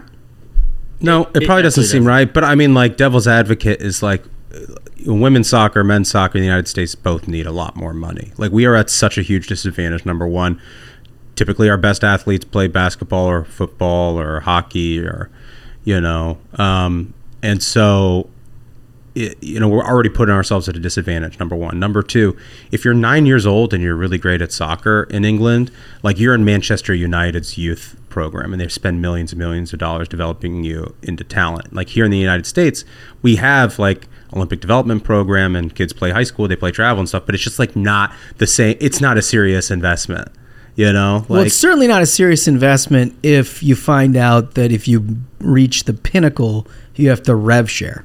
yeah yeah Right? I mean, Yeah. isn't that the whole point of a market based economy? I Right. I'd be shocked if a European team or a, a South American team did something like this, right? right yeah no it's Well, there you deal. go. Yet another reason. okay Yet another reason. Well, I thank you for bringing all of the soccer thing to our world over the last week and a half. I really appreciate it. I'm going to go back to just watching real sports for the next four years. And, you know, if they show up again, terrific. okay And actually, you know what? I'll root on the women's soccer team because maybe these guys can get paid. yeah you Right. know, you know they're not getting a cut. You know they're not going to get a cut. I mean, it goes back to the the story right before of that gal on OnlyFans. You think OnlyFans models are kicking half their cash to dudes on there trying to make a dollar? Hell no. wow That's the best takeaway. It's the it's it's the prejudice of the sex industry that's really got us worked up here on the Ruthless Variety program. But now we're forging ahead, and, and, and maybe we can advocate for some kind of a revenue sharing going forward. Um, all right, did you guys see this Biden state dinner situation? Yes, it was it was horrific. so he had a state dinner with a bunch of people, and, and it's been a, a headline. Why I don't know, but it's been a headline for like a week and a half in D.C. about how Nancy Pelosi eats a hot dog every day. they're trying to make it happen, like trying to make it a cool thing. I, I, I Like, mean, why is it fucking? Why? Why, do we this? care? Why and also why was this a secret? It's like the only thing that makes her normal, like enjoying a hot dog. Well, Like, I, that's the whole purpose of it. Is they're like, okay, well, everyone knows she lives in like the most exclusive neighborhood in San Francisco, and she crushes the stock market year after year, crushing the S and P, crushing every hedge fund out on the street. But you know what? She's just like us because she eats a hot dog. But but just like it's weird to me that she could be in Washington for what like forty years and like she goes she she she's done being speaker and now they've decided she needs to develop a personality. The problem is, Michael, they haven't written enough feature stories. That's the thing. No, That's I know. thing. Not enough ink has been spilled. But- Yeah. But, so I was interested in a couple of pieces. One, apparently bartenders at this event ran out of glassware, which which basically meant in, it, the invitees didn't have access to uh, cocktails. Oh, no more champagne for a, Well, per- what for a period of time. Which can you imagine anything worse than being locked in a room with Nancy Pelosi Oh my god. and a bunch of Frenchies. and, and with French and, and, and Joe Biden and I, who knows maybe Hunter was in there, which you know, granted he Oh, probably he had he had a glass. It says Terry McAuliffe was there. Like this is just like a, a room of all the horrible people, and they're out of booze. Like it's a Twilight Zone episode. Yeah, t- well, Mika Brzezinski and Joe Scarborough were there. Oh god. I mean, uh, it's it's incredible. So, but but this is how it goes into the hot dog thing. As Mr. Macron and his wife Brigitte indulged in a selection of American delicacies, Alexandra Pelosi, the daughter of Speaker Nancy Pelosi, asked Mr. Biden, a man with uncomplicated tastes, what foods his country was best known for. He said hot dogs, ice cream, and spaghetti, according to the younger Miss Pelosi, who is seated next to Mr. Macron. The, then her mother chimed in, telling a somewhat puzzled French president that she eats a hot dog every day in the cloakroom. I mean, these, we, we are ruled by idiots. Like this is absolutely pathetic. And, and And we're supposed to, I think, I think the, all of that is put together. I think we're supposed to be like, oh my gosh, I can't believe she do that. The, guys, can I, can I just please stop you right here? This is a New York Times story, just for the listeners to understand. And the clause that caught my attention was this: Mr. Biden, comma, a man with uncomplicated tastes, comma. What that is saying is not to be outdone. Joe Biden, not to be outdone by Nancy Pelosi, who we're about to tell you eats hot dogs every single day. Joe Biden would eat hot dogs too. They're just like by, us. By the way, he drives a Corvette. He wears aviator sunglasses. Just a regular guy. He's just like us. He's from Scranton. and, and this is this is what I always tell everyone to read that book, What It Takes, because you actually get the true Joe Biden story of how he like ditched his family to go live with like a multimillionaire uncle. That sounds like some uncomplicated taste to me. It's un- it's incredible, but the line to me of all the lines that made me want to puke is this one It says the night closed with a scene that would have been hard for anyone in Washington to fathom just two years ago. Mr. Colbert dancing with the White House press secretary. Like this is Oh the God. most Hard to out fathom. of control, swampy garbage of like, oh, Stephen Colbert is dancing with the Wait, press why is that hard to fathom at all? It's it, it, it, Like why that that, that i- i- in the Fiction. top ten things that, that could happen, I put that right up in the top. This story is fiction. Basically, they're Nancy saying that like fiction. w- when when it's not a Republican in the White House, life's a fairy tale. Right. Like everyone, you're dealing with record high inflation, but you know what? Uh, Nancy Pelosi eats a hot dog, and Stephen Colbert dances with the press secretary. Oh, There it is. I mean, that's exactly what it is. That's what they're trying to do. Is, is they want more West Wing fanfic. Absolute garbage. oh man, it's just so it's so hard to process. What about you? Oh, uh, anyway, okay. Well, this is a great follow up. Right, right afterwards, in real America, white Christmas trees could cost more this year. It's like right after they're like, oh yes, they were out of champagne with Stephen Colbert dancing with the press secretary. Uh, meanwhile, actual Americans, your problems. Not only are you worried about if you can get your kids something on the Christmas tree, can you get the Christmas tree? Here, it, you know what I like more than more than the article itself because of course it costs more because everything costs more Mm-hmm. under these jerks. Um, there is a an, an executive director of a national Christmas tree association. That I love that. I think it's the most important association in the country. I want it's, at some point We we, gotta need get to him on make- the show, dude. At, so, at some point we need to make a movie about this Yeah. because we've we've talked and we've laughed a lot about this about how there's an association for everything in Washington D.C. Think about what's going on for Tim O'Connor, who's the executive director of the National Christmas Tree Association this time of year. yeah, you got to really get this is you. got It's like tax season for accountants. you got a lot of dial spinning. you gotta you gotta get in there. Well, imagine his year. He's like er- every day he's in the office with an ugly sweater. He's having hot cocoa with a couple marshmallows, just singularly focused on the Christmas Dude, tree. I bet Tim O'Connor's like Christmas party is a banger. Yeah, all You know? time. You want that invite. But based on these prices, the guy is fielding hate calls Yeah. all day long. Have you guys? Did you guys get a Christmas tree? Did you see how much how much they cost? yeah, this they're year? expensive as hell. Dude. They're very expensive. There's no question. Well, he, this guy Tim O'Connor helpfully provides all the information that you would need for something like this. The typical price of a cut evergreen was about seventy dollars last year. The association said, based on an online survey in January of about two thousand adults. Uh, now we've got a ten percent increase, which is the association's best eps- estimate, uh, closer to eighty bucks. That's a lie. eighty bucks It for is the not. tree. It, it is not. I don't know where they're getting ten percent. It is double. It- it's expensive. You're It's talking about over a hundred bucks for a Christmas tree. Easy. Yeah. I feel like you might just got you might have to be like Clark Griswold and just go out there to the Yes. forest and chop one down. Just saw that sucker down. I actually think that's a crime, so don't do that. But Well, it depends on where you saw it. I guess probably It's got to be your land. I, I, re- I, I yeah. bet this dude from the association is super against that movie. He's like, that's piracy. You can't Yeah. get. You I want to tree know the piracy. issue. If anybody knows Tim O'Connor at the, the executive director at the National Christmas Tree Association, please put him in touch with the Ruthless Variety Program because I need to know everything. I want to know the policy positions. I want to know what a typical day in March looks like for, for Mr. O'Connor. Like, I want to know, like, there's a full association dedicated to this craft, this Yeah. trade craft. Like, I want to know who Right, the look, member associations are. it I takes wanna- it takes a long time to grow things. I'm sure. I'm sure he's busy year round. the- his his his estimations are terrible. You can't get Charlie Brown's Christmas tree for eighty bucks. this You're year. taking a shot at O'Connor? Why? I think he's wrong. Okay. I think he's. I think he's trying to trying to put a gloss on a I mean, big- difficult situation. Big trees trying to explain away while Big they're tree. lining their pockets. Big tree. Uh, I oh. and my, I have to confess, I have a fake tree. So Same, Of course. Same, I do too, dude. I got it years What? ago. Yeah, yeah, 100%. I do too. I'm not trying to keep I'm that the only in water. Person here with a live I Christmas did it. tree. f- I did it for years, but we moved into our new house, and the first year we got we got a, a real tree, and I wanted to get it like a big, awesome tree. And I, like you, Smug, enjoy like a two month tree. Yeah. Right. I don't want it That's there how for I like save two money. weeks. yeah, long Christmas. I want a long Christmas. And what happened with two months of this tree in my house, and it was well watered, I mean.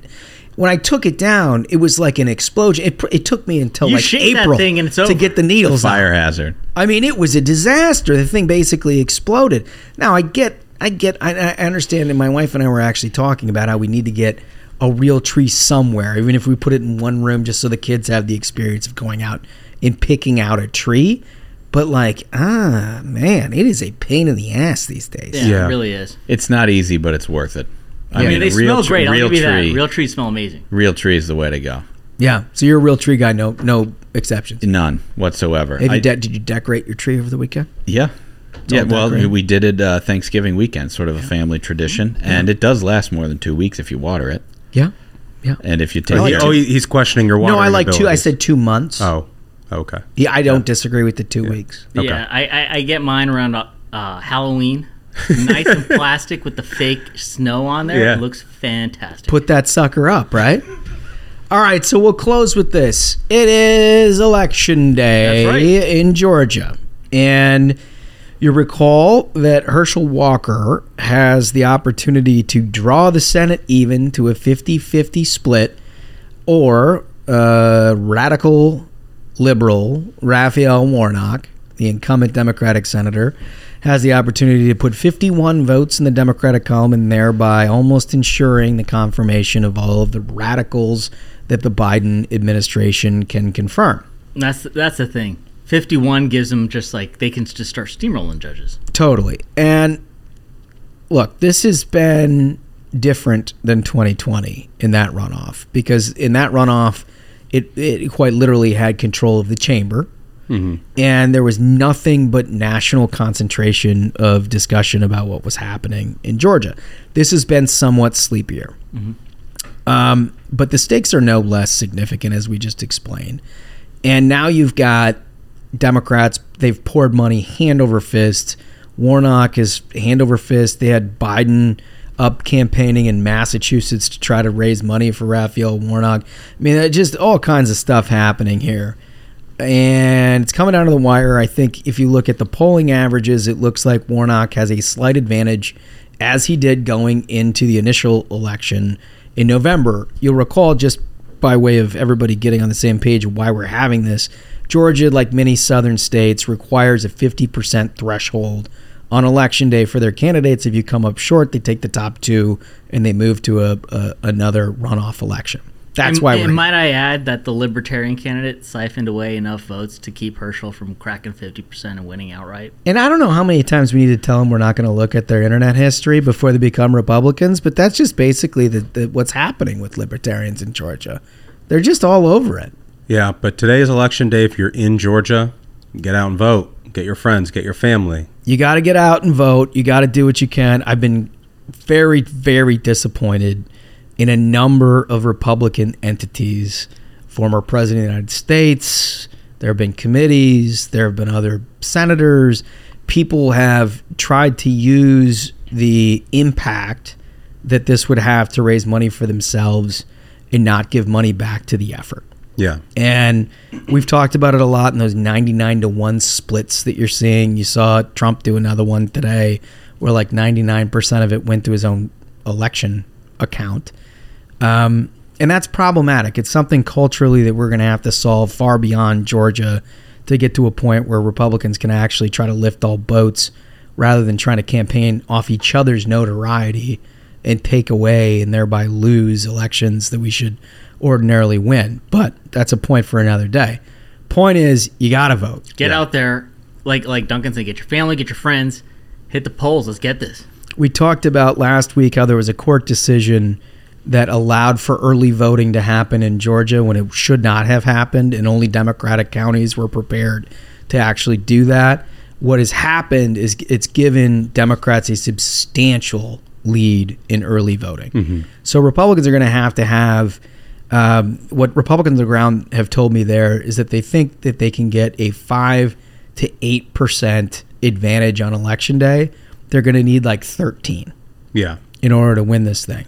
Now, it's not improbable, it's not impossible that you have a different composition of an elect- election day electorate than you had a month ago in November when it was all on the line. Um, and so it's still very much possible. But, like, if you are somewhere in Georgia right now and you think it's not your obligation to go vote, like, the rest of the country, you're letting them down. And all those libertarians, now's the time. Do the right thing. do the right thing. But I don't understand. Like you know, this happened in a lot of places in November. I don't understand if you're in rural America and you are a, a, culturally conservative, socially conservative, economically conservative individual, and you're watching what's happening to your country. How is it that you can have a 54% turnout in your community? How is that Yep. possible? Yep. right? Don't bitch. Don't bitch. I don't want to hear a single thing about how somebody's concerned about what's happening to their country. If you haven't gotten every single one of your neighbors out to vote, you have nothing Get them out there. nothing to bitch about. Like you you're part of the problem, right? Yeah. And if you look at like North Georgia, God bless you, you're conservative as the day is long. Vote. Get out there. vote, vote. It is your obligation. You have to. I don't care what people say about your vote not counting or whatever. It counts. It counts and makes a big difference. We saw it happen in November. It's going to happen again today. So you got to get out and make it count. There it is. There it is. Uh, and you know what we should get to now is I have an interview with Mike Solana. Let's get right into it. Ladies and gentlemen, I would love to welcome to the show friend of the program, Mike Solana. Thanks for being here, Mike. Hello, thank you for having me. Um, so you know, longtime listeners and and followers on Twitter may have seen me very frequently refer to Mike, uh, specifically like his writing on Pirate Wires. I think I've even tweeted that you're my favorite living author um, right now. So I guess kind of give us a little bit of background on what you do because you also work at Founders Fund. You also have started uh, this media company, Pirate Wires.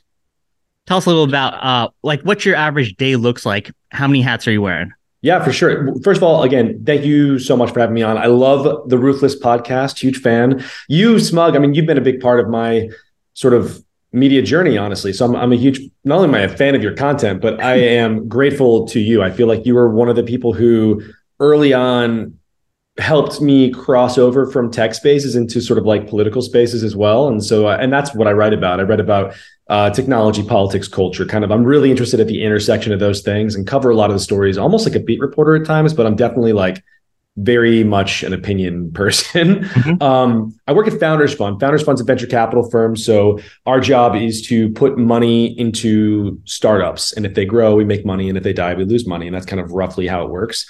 Uh, my job over there is uh, I'm a brand guy. So I am responsible for sort of putting our story out into the world. We tell a kind of story about the future. And, and, uh, and, and my job is to attract talented young entrepreneurs to us to make them want to take our money basically so we can then invest in their companies and kind of be a part of that of that entire thing but sometime over the last maybe like five years i started i mean i've always been a writer but i started just um, maybe more seriously really just kind of i guess saying what i thought online i think it was mm-hmm. like you know 2016 2017 especially i just i couldn't say nothing anymore and then by the time 2020 came it was like that summer when rioting was legalized. Yeah. Um, I was like, okay, I need to, I, I, like, I have to start talking about all this stuff in a more serious way because I have a lot of opinions and and tech culture at that time in like 2017 was very, very, very, I would say, uh, virulently, uh, I can't pronounce it right now.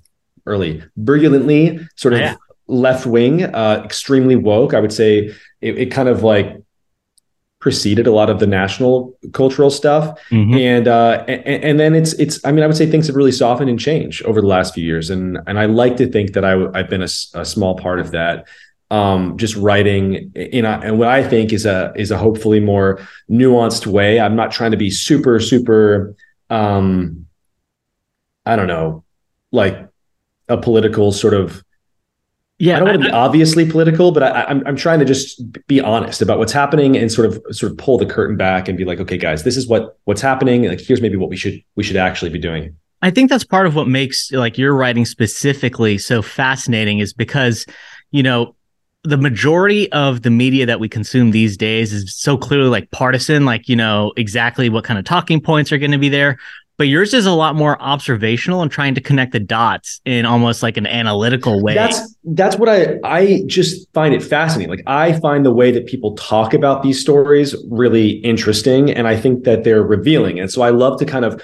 look at an argument and be like, okay, here's what they're saying, but here's what they actually mean. Like, here's the argument that's being used. Here's the weapon that's been mm-hmm. deployed for whatever political, nefarious, whatever purpose. Like, here's the actual intention. Here's the actual motive. Like, what are the invisible underpinnings of all of this stuff? And that's what I really get into at Pirate Wires, which is my media company. And that's the main, you were talking about my day to day. Like, Founders Fund, I've really, I love Founders Fund, hugely formative experience. I mean, Peter Thiel is my mentor, would have nothing without his um, sort of I guess just mentorship and guidance throughout the more formative parts of my career. But now, mostly what I'm doing, I, am still at Founders Fund, but but uh, but the majority of my time is spent on Pirate Wires. That's my media company, and it's like, yeah, I talk about this stuff. It's like the way that we tell stories. I cover tech, I, co- I cover politics, and and really the way that these platforms and these technologies are are shaping culture and politics. And I try and do it in a way that's like, uh, I don't know, just interesting. And and my only compass for that is what's interesting to me.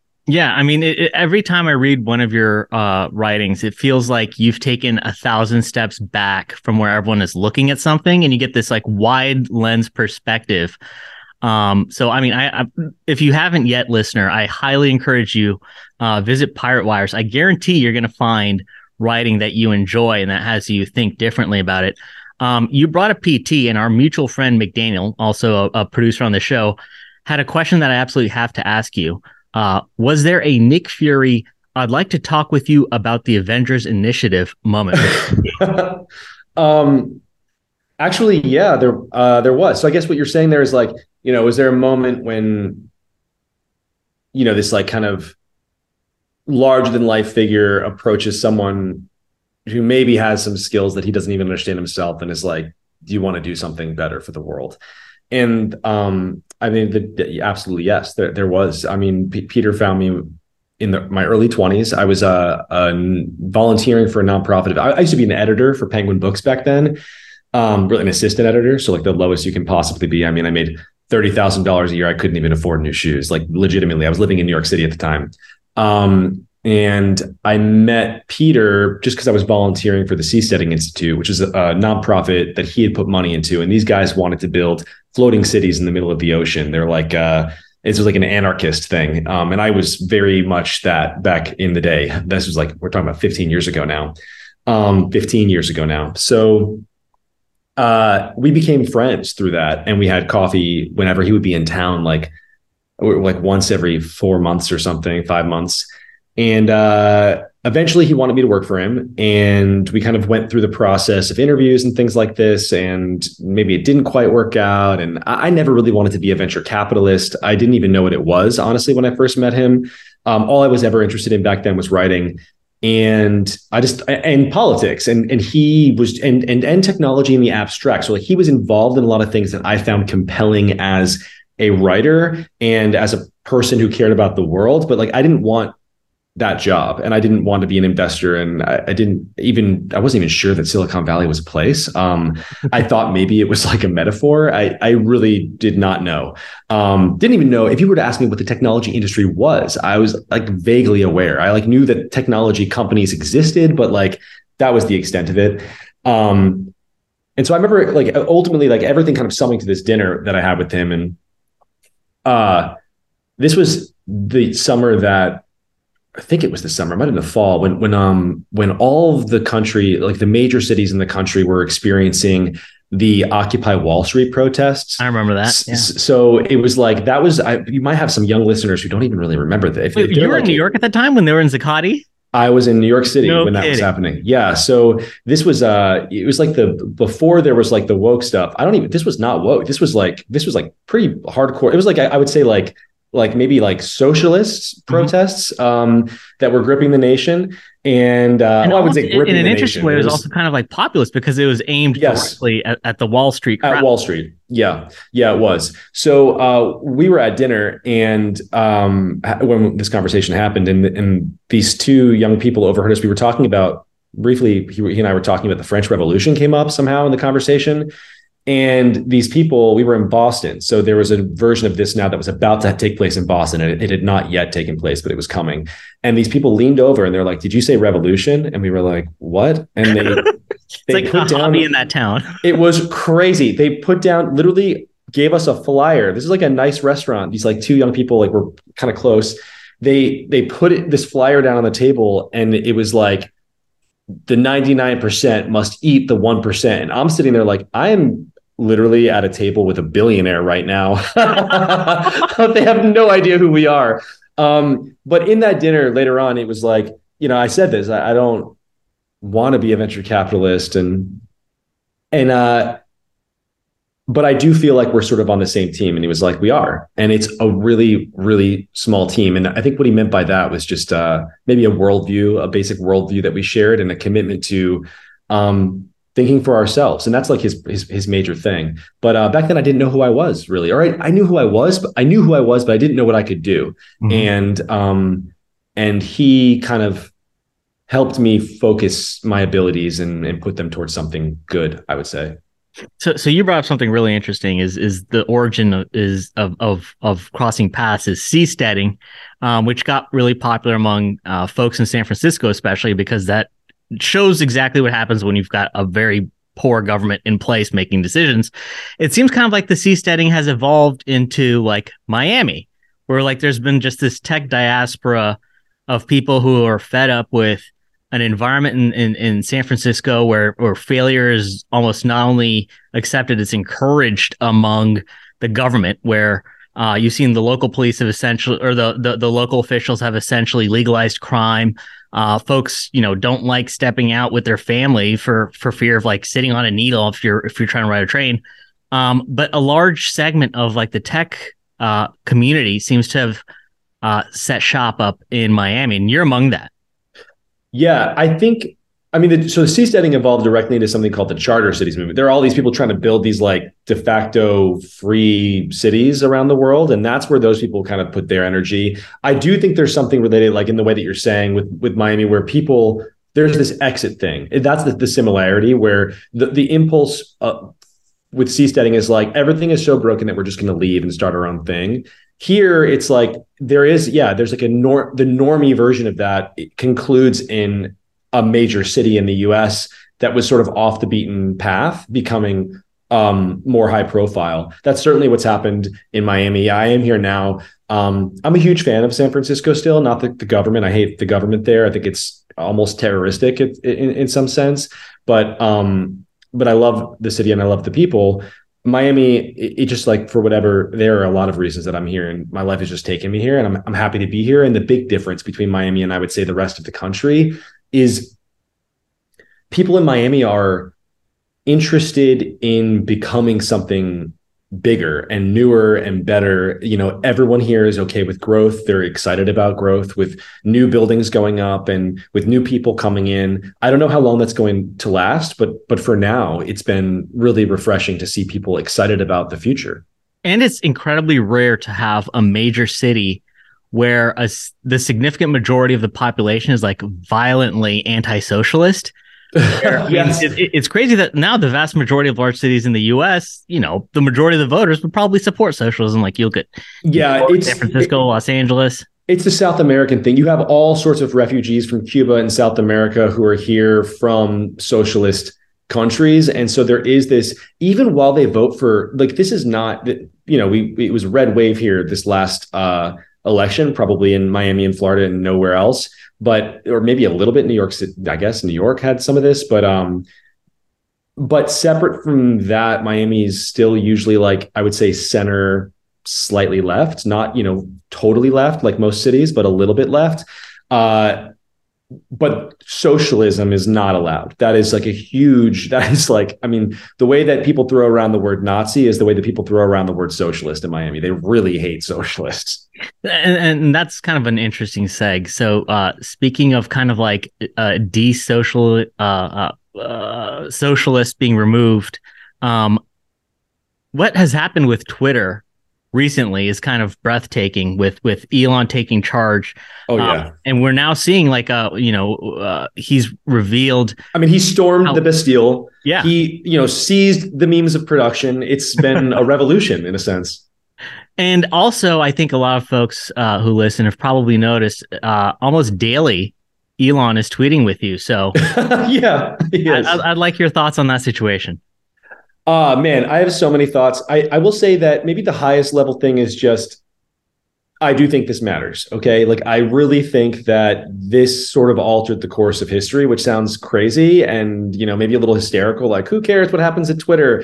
I think everybody cares what happens at Twitter because even if you don't care directly about Twitter, you follow somebody who cares about Twitter and who probably lives on Twitter because all of the media personalities are on Twitter and most of the people participating in culture, like creating culture, are on Twitter. Most of the politicos are on Twitter. All all of our government officials, um, if they're not on Twitter themselves, they, their entire staff is on Twitter. That's where like the kind of the, the cultural and intellectual elite spend their time is on Twitter. That's where they're that's where they're battling over ideas, um, and that is where the news begins. It always starts on Twitter, and so uh, whoever whatever the rules are on that platform sort of shape the rest of the structure of our society. Um, it, it, really begins there and spreads outward.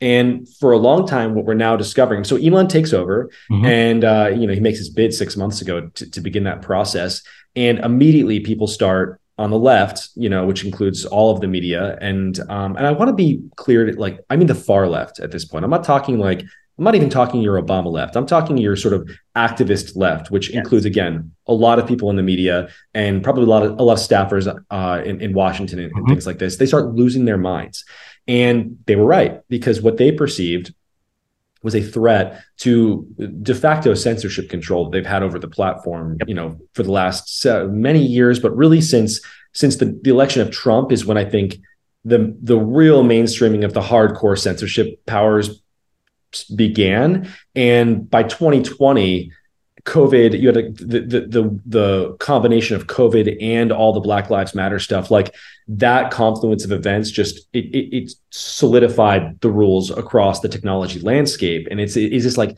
it is this decentralized censorship apparatus that is loosely controlled by everyone who kind of agrees with each other. We're talking people in government, people in Hollywood, people in media, people in tech, um, people in academia who all have the same opinions. So like there is no one top down saying we're going to censor, you know, for the entire country, everyone who says the vaccine might have come from uh, or the virus might have come from a lab, right? Like there's no one, there's no one person saying that. You just have a small class of people who agree with everything and control everything, and they say that. What Elon Musk represents, what they kind of perceived he would represent, and what he has come to represent is, I would say, not free speech, but a single platform that exists beyond that uh, sort of de facto state censorship apparatus. Uh, I think like 2016 thing. was kind of like this traumatic moment um, for a lot of the left and and and and uh, Hollywood and the media, where they never counted on an environment where uh, someone using Twitter could defeat the Clinton machine, where like right. open dialogue, where someone uh, can can reach the audience directly, you know, lightning fast, is able to overcome this decades long political machine. And I think after that, their conclusion was, okay, we've got to shut that down. We can't have a level playing field. We have to say not only that uh, we need to have complete control, but it's because the other side is dangerous. Words are violence. Um, I would say so. Very, die. very smart. I think that's exactly, almost exactly right. With one, ex, one thing is they did not say we have to shut it down. Their first impulse was they totally recognized the power of it. You were right that this power completely circumvents, you know, every firewall they have between the people and power. Uh, but what they, their first impulse was not to destroy it; it was to control it. Mm-hmm. And it was like, let's see if we can take this power for ourselves. And it they, it worked. They did yes. within like a year. They controlled everything, um, and this led directly, you know, up to the last election and Hunter Biden laptop story fiasco and all of that. Um, they did control the flow of information basically right? Like with, with like a few outliers here and there they, they kind of roughly controlled it.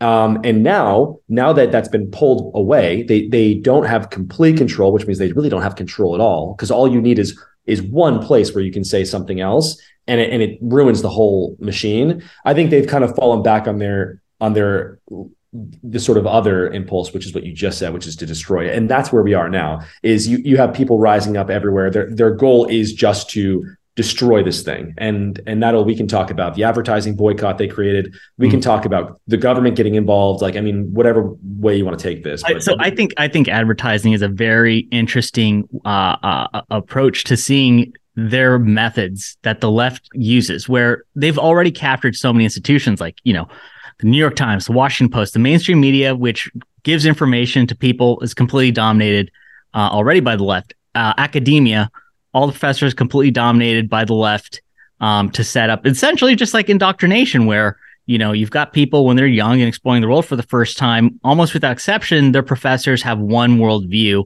and that's the one that they will espouse and, and profess. Um, and so I think Twitter is a perfect example of where the left has successfully captured of so surprisingly corporations now, where you know I remember the left in my day growing up is you know, it'd be uh, hippies who who hate corporations.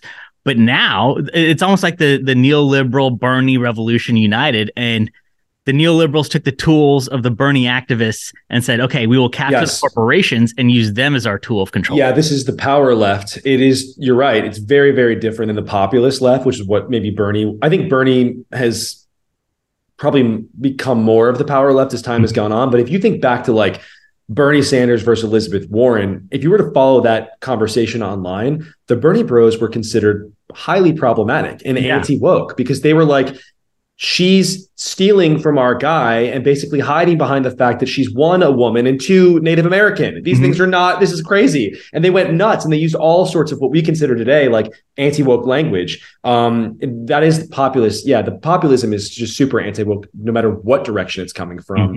and and you're totally right that this is a very different kind of left this is this is just what it looks like when the left actually has power and they've had power for a long i would say I mean, for me, it's been coming most of my life. I feel like the last five five ten years mm-hmm. it, it's really kind of metastasized and um and it's the yeah the, the rules are are different it's at the point where like the, like you'd mentioned the summer where rioting was legalized you had without exception pretty much every major corporation in this country whether it's bank of america uh donating to what essentially becomes a slush fund for people Yep. to buy mansions in California. Um, Yeah, this is the, the woke stuff too. I mean, we always want to blame tech and be like, tech is so woke and all of this. I would say that tech is really overexposed. We have a lot of insight into what's happening in, in tech in, in tech companies because everyone in tech is on Twitter talking about it. like we're all exposing ourselves. We're like super native to the internet. Um, beyond that, I think that corporate America is a bigger problem. I think that that like, like you look at Mhm. like I, I have uh I'm dealing with a lot of lawyers right now as I as I work on I'm working not I'm not in trouble I'm building a business. Um, it's one of the good times to use a lawyer. it's a good time. Yeah, things are things are well. But I've got I got a bunch of lawyers. They all have pronouns in in their bio. It's like a very normalized thing. Like like they've they they're following the marching orders, and these are just regular people. Um, I, I have friends in the world of nonprofits, right? Like all super super woke. They're going to like woke seminars left and right. I mean, it, this stuff has been really normalized in every other place. In fact, I would say tech. Maybe the reason we talk about it so much is because tech is like the only place where it's still even a little bit pushed back against. hmm It's it's and I think also again in Florida you're seeing examples where you know DeSantis has gained so much popularity because he stood up to Disney, for example, which is completely unheard of. Yep. And it's amazing that the expectation among the majority of Americans at this point is that even our politicians have to take their marching orders from corporations and and and they're okay with it. Like the modern left is thinks that's actually the way it should be. So them using uh you know this this stranglehold that they have on corporations to make their first instinct always okay boycott cut the funding off from these individuals Yes. and you know companies might benefit significantly from advertising on twitter but they're being pressured as like okay you are now normalizing nazis people are going to die if you advertise um which to me is just incredible but that Right, so that's such a threat for people to be allowed to speak their mind Yeah. I mean that that's I know a couple of people on the Twitter uh the Twitter ad team and or the Twitter Twitter sales team. So they deal with the advertisers and they're like, listen, this the advertisers have always been very, very kind of woke and sensitive to woke things. And like this is this predates Elon, you know. Um they're they were woker than than anyone. I mean, than than Twitter corporate. They were they were much woker. It- Twitter was just dealing with that, and I think a lot of the social media companies, as they grew up, all the a lot of the technology platforms as they grew up, had to learn to deal with these other industries where, yeah, like wokeness had captured the entire managerial class.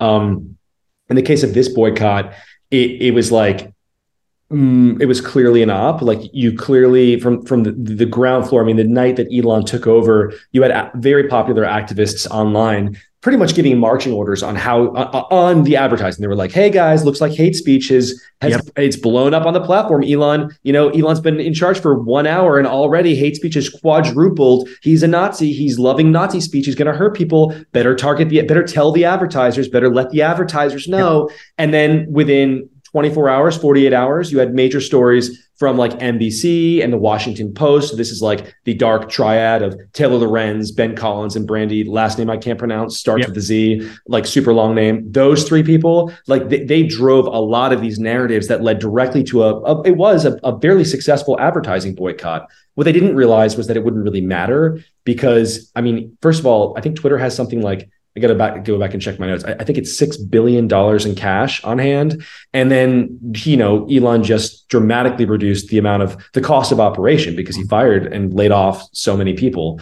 Um, so that's not going to work. Now they're going to move on to something else. You know, the advertising boycott in the short term is not going to do anything. Long term, for sure, could kill the company. But I mean, long term, we're talking a year plus. Once all Elon needs is a an advertising product that works and then people are going to want to use it because if it can communicate the traffic for your site or whatever like people are not going to care about this stuff that kind of uh you, you touched on it, that activist media nexus is really fascinating the way that you have essentially they're just left-wing activists yes who then Experts. will self-identify as an an expert on internet uh, hate speech or, or uh, internet safety uh, even though there's no degree or, or accreditation that you can get to attain such a title and then they will say an opinion that's basically the left-wing talking point use uh, uh, uh, ben collins uh, for example at nbc to launder the opinion put it in writing, and then they can get that story pushed out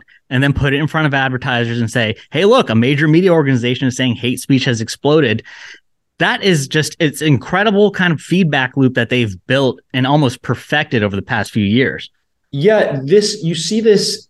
I mean, the the most obvious example now is is this where like these are these these people are looking to quote experts in online hate. What are the i don't know what that is. What is an expert in online hate? Or an expert in online safety. Like yeah. what does that even mean to be safe online? And like wow, what makes you an expert in that? What did you study exactly? Like you know the, these are just people who talk about these things all the time. Like in, in this way I'm an expert yeah. on all of those things because I'm mired in these annoying ass conversations. Yeah. So like I know everything about them. I'm fluent in the woke language, even though I hate it. Does that make me an expert in it? Am I woke? Like it doesn't make any sense. Um, but th- it's not supposed to make sense. It is just information war and these are their tactics. Like that's all this is. Ben collins is a vicious state propagandist and mm-hmm. this is one of his tactics is to identify people like alejandra whatever her last name i, I forget what, what, i actually forget her name but she's a popular uh, trans activist who got james lindsay to platformed and a bunch of others. Um, that's like mainly what she does which you know godspeed i'm on here to have a gender conversation. That's what she cares about. She's a left-wing gender activist. She wants to get james lindsay to platformed go for it. Like off you go. But she's not an expert in in like anything. She's just an activist. Uh, but she's not quoted as an activist. And the reason she's not quoted as an activist is not because ben collins is just an idiot though he is. He is also a propagandist and he, he mm-hmm. knows what she is. If he frames her as an expert then it has this you know aura of credibility. He's the credible guy you know making his credible statements online. And we're the the like assholes who don't believe in science who are attacking him for it. Um, but it's just not the case. All that's actually happening is we're paying attention, and the average person is not paying attention. And, and that's really what he's hoping for is that most people don't look too closely because once you do, it's very obvious what's happening. We're just, you know, two different people with two different opinions disagreeing. And, and I think that perfectly kind of encapsulates part of, well, like I said earlier, the perspective that you bring on Pirate Wires. Um, I quickly want to touch on what does the future look like for Pirate Wires, and and and again, I, I highly encourage all our listeners check that place out.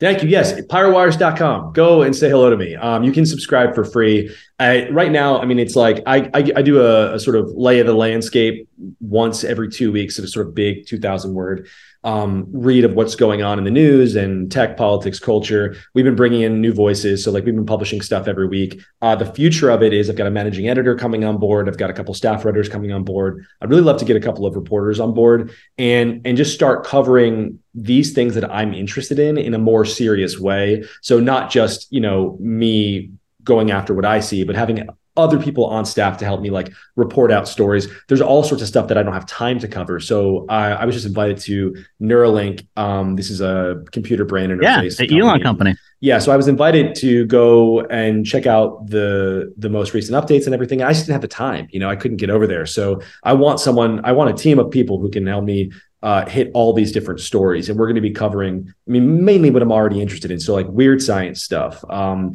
including not just like tech industry stuff and uh, more in- industry sort of science adjacent stories, but also like the, the weird shit, like UFO shit and um, ev- everything that has to do with like the ESP research and uh, parapsychology. I'm really interested in all like the wacky stuff, you know, the longevity stuff and the brain interface stuff. And and and I, what I really I mean, I would love to get a tech reporter who's willing to source stories from tech companies and other companies in America uh, from people who are not, you know, in-house anti-tech activists, which is what is actually sourcing all of the stories mm-hmm. uh, in the mainstream press. Like, you know, at the New York Times, the Washington Post, when anytime you ever read a story about tech and someone's like, you know, like like people at the company you know three sources have said to me x y and z those people are the 1% most aggrieved people in the entire industry. They're like extremely woke activists uh, that just they they hate the company. And, and that sort of shapes all of the stories about mm-hmm. tech. So so i want to to have some real reporters in there fielding uh, requests from other people and also you know digging around and, and telling the stories that are not being told. Amazing. Um last three questions. So we always close our interviews with the same question. So, Mike Solana, first question What would be your last meal on earth? Wow, such a good question. Um, I think it would have to be my mom's lasagna. That's Yeah, mine's pretty good too. Um, okay, second question. If you weren't doing what you do now, that includes Pirate Wires, that includes Founders Fund, that includes tech, what would your blue sky, perfect alternate world self be doing with his life? I think I'd be running a tiki bar. great pick. Great pick. Uh, and last, what motivates you more, the thrill of victory or the agony of defeat? And to kind of explain this, your thrill of victory person is kind of like, uh, you know, your sunshine warrior, always charging up that hill. Uh, agony of defeat is kind of like a Michael Jordan type where your, lo- uh, you know, your loss or your mistake always is a chip on your shoulder motivating you. Um, it's victory. I want to win, and I can. I feel like I already have one, and I'm just kind of I'm just doing the things that I need to do to get to the place where I ultimately am a champion. Like I can feel it. I love it. I love the fight. I love being in the media every day, following the stories, which are all effectively arguments, beating them back and, you know, pushing forward towards world domination. Fantastic. Thank you so much for being on. Again, folks, that's piratewires.com. Check out Mike Solana's work there. Thank you so much for being on the Thank show. Thank you for having me and to all of the, your uh, your your listeners. Love you guys. Man, just a very, very interesting guy. Yeah, he's he's very sharp. He's a great friend. He's doing amazing things. Again, uh, everyone check out piratewires.com. Uh, he has a tremendous perspective and uh, keep an eye on that because it's going to be growing. Yeah, we should do more with that guy. Really, 100%. really smart guy and comes outside of the box from the typical political people that you deal with every day. So I like his perspective. That was a good interview, Smug. Thank you. And this is a great episode, if I may say so myself, gentlemen. Another banger of an episode. So until next time, minions, keep the faith, hold the line, and own the libs. We'll see you on Thursday. Stay ruthless.